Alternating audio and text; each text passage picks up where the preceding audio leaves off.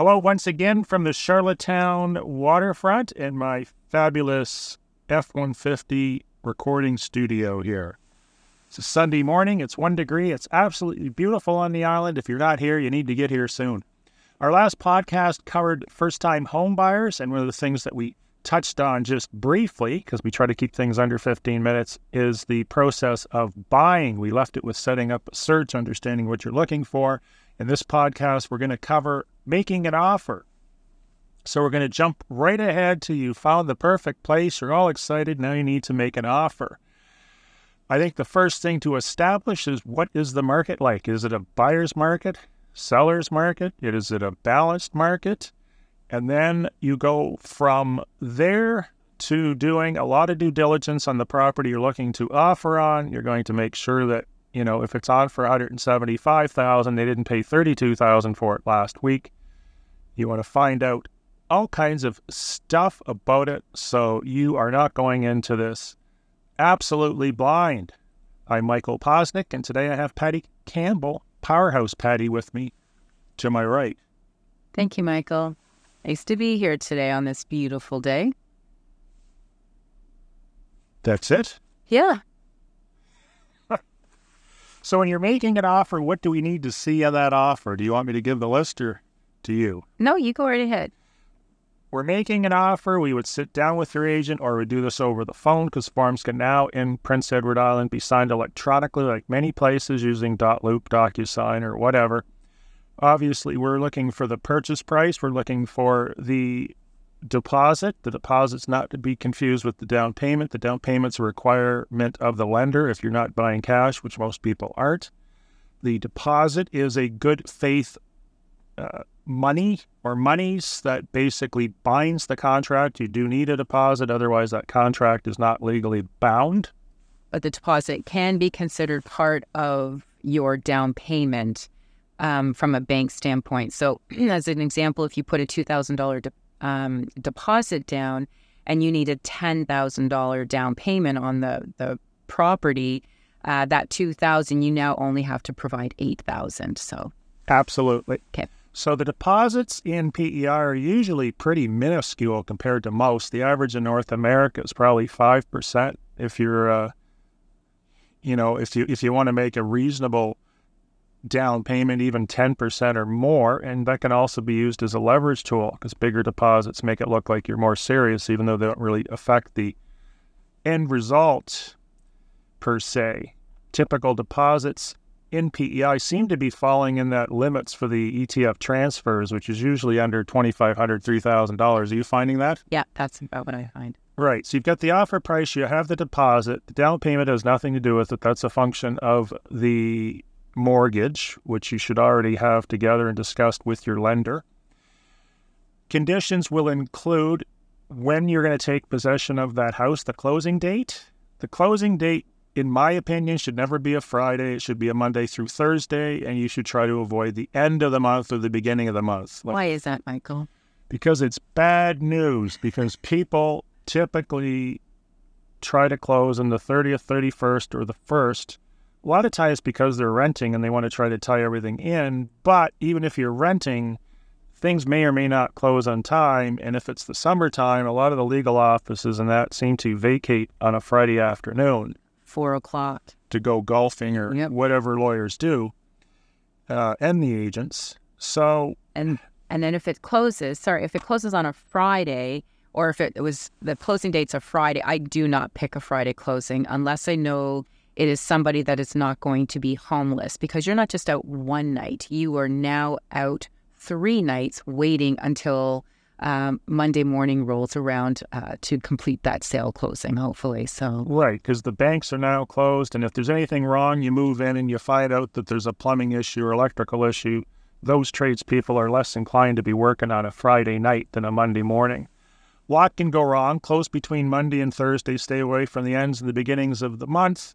You're also going to indicate what you want with the property. This needs to be spelt out, whether it's uh, fridge, stove, washer, dryer.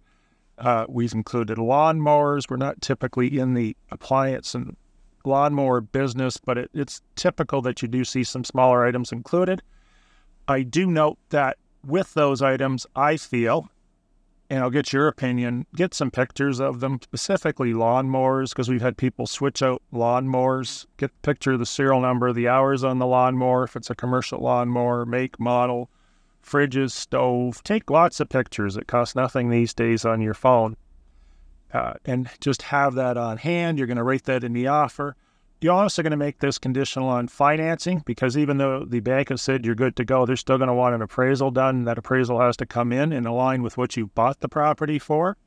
You're typically going to have a home inspection done there. I suggest not using a family member, cousin, uncle, brother, friend. Use a real home inspector. Your, your agent can supply typically three or more that you can pick from, because that's someone that does this every day. They know what to look for. And they certainly have a lot more expertise than someone that's never built a house or done anything with housing. And and a good real estate professional will make sure that the home inspector kind of aligns with the client. You know, you don't want a home inspector that may be very, very technical speaking to a first-time home buyer, because it's going to overwhelm them. Vice versa, you don't want a very seasoned, um, you know, uh, purchaser having a home uh, home inspector who speaks very, you know, basic, simple terms, because that will only frustrate them. They want all the the mechanic uh, mechanics of the home. So, um, a good real estate professional will make sure that you get a home inspector that aligns with you and will be able to articulate and convey to you in a way that they know will not stress or overwhelm, uh, but definitely protect protect the buyer. Right. Other clauses you'll typically see is the insurance clause, to make sure you can get insurance, because that's typically going to be a condition of the mortgage. Insurance problems usually aren't that considerable in P E I unless you've got wood-burning appliances, wood stoves, exposed foam that combust and kill you in a matter of seconds in the basement.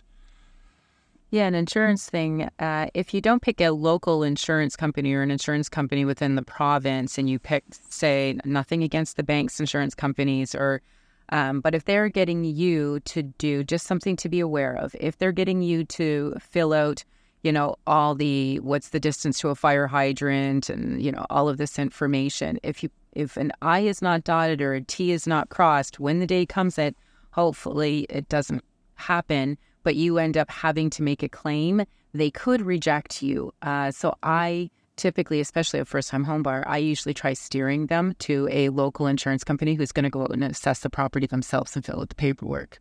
And they know the market, and that goes for mortgage people too. It's always good to deal with someone that knows the local market. Someone in Toronto probably doesn't know anything about buying a house in O'Leary. Other conditions, water tests, if you're outside the major cities and you're not in some sort of communal, uh, municipal water situation, which is for the most part any house that's in the country, you're going to get water. The vendor's going to do the water tests for you, both bacteria and chemical. Um, septic system. Well, septic system inspections are kind of a joke here, because they're not really inspecting the system per se, the, the tile bed and everything. They're just opening the lid to the tank and making sure the liquids that are a certain level, the tank's not cracked, and there's nothing obvious, like the thing isn't on a thirty-degree angle, but that is another clause. And if you are an, uh, not an island resident, you'll go through Island Regulatory Appeals Commission if you're buying over one hundred sixty-five feet of water frontage or five acres. If you're a non-Canadian resident, you'll also be subject to Justin Trudeau's, what would you Trudeau's. call it, his dictatorship policies, where you can't buy in certain areas if you're not a Canadian resident. That has affected P E I. It shouldn't have, because we never had any issues, but the same rules that have applied in British Columbia are now applying here. Yeah, and I mean, just with regards to that, Prince Edward Island being, again, another unique market, where, you know, the smallest province in Canada, um, we already have land protection acts in place. We didn't need an other, another layer of limitations, because the Island Regulatory Appeals Commission, they already do all their screening. And, you know, if, if the land is over five acres or one hundred sixty-five feet, but that's a whole other podcast, um, possibly. But we already have our Land Protection Act. We didn't need we didn't need a secondary level, for sure. Yes, but thankfully that's going away. Is it next year? Uh, yes, yeah. Yeah, so there is mapping. It's done by Census Canada, or Canadian Census, but it's uh, it's kind of weird. Yeah, we have one more year of it. It's twenty twenty-three. Yeah, I know. It's yeah. next year. So that's it in a nutshell. When you make your offer, again, you're going to be familiar with market conditions. Hopefully, you're not going to get into a multiple offer situation. That's far more likely if you're a first-time home buyer or if you're looking for entry-level properties, because people are there's going to be a long list of properties, look, long list of buyers looking for properties that are two, three hundred thousand, and they're just looking for a property for a million five. Yeah, and people that don't have the financial capability for that. Your agent, if they're experienced, if they're full-time, if they're doing this every day, should know what they need to do to, number one, negotiate the best deal for you because they represent you, because hopefully you're not dealing with them as a listing agent as well. If well, another question, just with regards to that, if you're for if you're a purchaser and just the lingo, ask for a reverse C M A. So the listing agent would have done their comparative market analysis to advise the seller, here's what the market says your property's worth. But sometimes a seller will pick their own price, or a buy, an agent will buy the listing and give them an inflated price. So as a buyer, um, you want your buyer's agent or representative to do what we call a reverse C M A to let you know, does the number that's currently on the property align with um, what, you know, the market value should be? That is something more of interest if you're in a buyer's market. If you're in a seller's market, it doesn't matter typically. Uh, you can still do one, but a lot of times um, the seller is going to get what the seller wants for the property. So, and it comes down to your due diligence, hopefully knowing the situation, if you can find out what predicament or why the seller is selling. If the seller is just selling because they're looking for an idiot because they bought it for four hundred thousand dollars, now they're on for nine hundred fifty thousand dollars six months later, they're not motivated to sell. But if someone from Southern Ontario comes in here and cuts them a big check, they're more than happy to take their money, build something brand new for half the price and move on with their day and sell it to another one. That's what's been happening here. So you really need to be careful, because in my opinion, if someone paid five hundred fifty dollars for a house eighteen months ago, I don't care about what the over-amorous Ontario buyers are buying for a million two. I'm not paying that because markets go up and down. Housing goes up and down. We've proven that in the in the uh, the crashes recently. And we just find Ontario buyers, because they're not properly educated. I'm both of us are actually from Ontario originally, um, living here on Prince Edward Island, but um, we find they're not properly being educated and informed in the Maritimes. Just using the Maritimes as a whole, and are assuming what seems like a steal of a deal here. Um, you know, they're ready to write the check, not realizing they probably paid a hundred thousand or four hundred thousand more more than what, as a local, we know it's to be worth. So, anyway, it's just a perfect opportunity to slide that in. It's what it is. Is it's like shell shock. You come here. When I first came here, just over twenty-five years ago, you'd see a waterfront home for forty grand, and you're like, I need to buy this. Forty grand. Holy smokes! I just sold my house in North Hamilton for forty grand, and now I can live on the water for forty grand in P E I. You're just ready to cut a check, not knowing full well that that property is more than waterfront. It's actually on the water, ready to float away.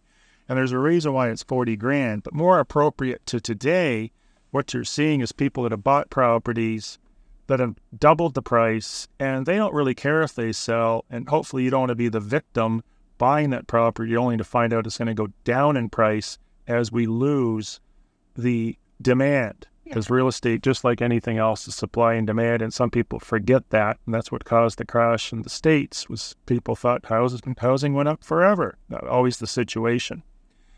So that's about all we can cover in fourteen minutes. Do you have anything to add before we go away? No, no, that that's pretty much the process, and yeah, I think you, I think we covered it.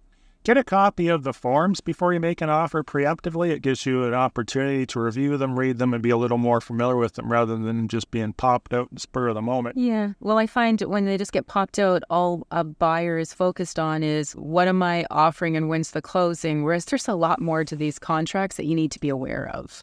Right on. And you can always have your lawyer review them too. Absolutely. Prior to signing. Have a good day. Have a good day.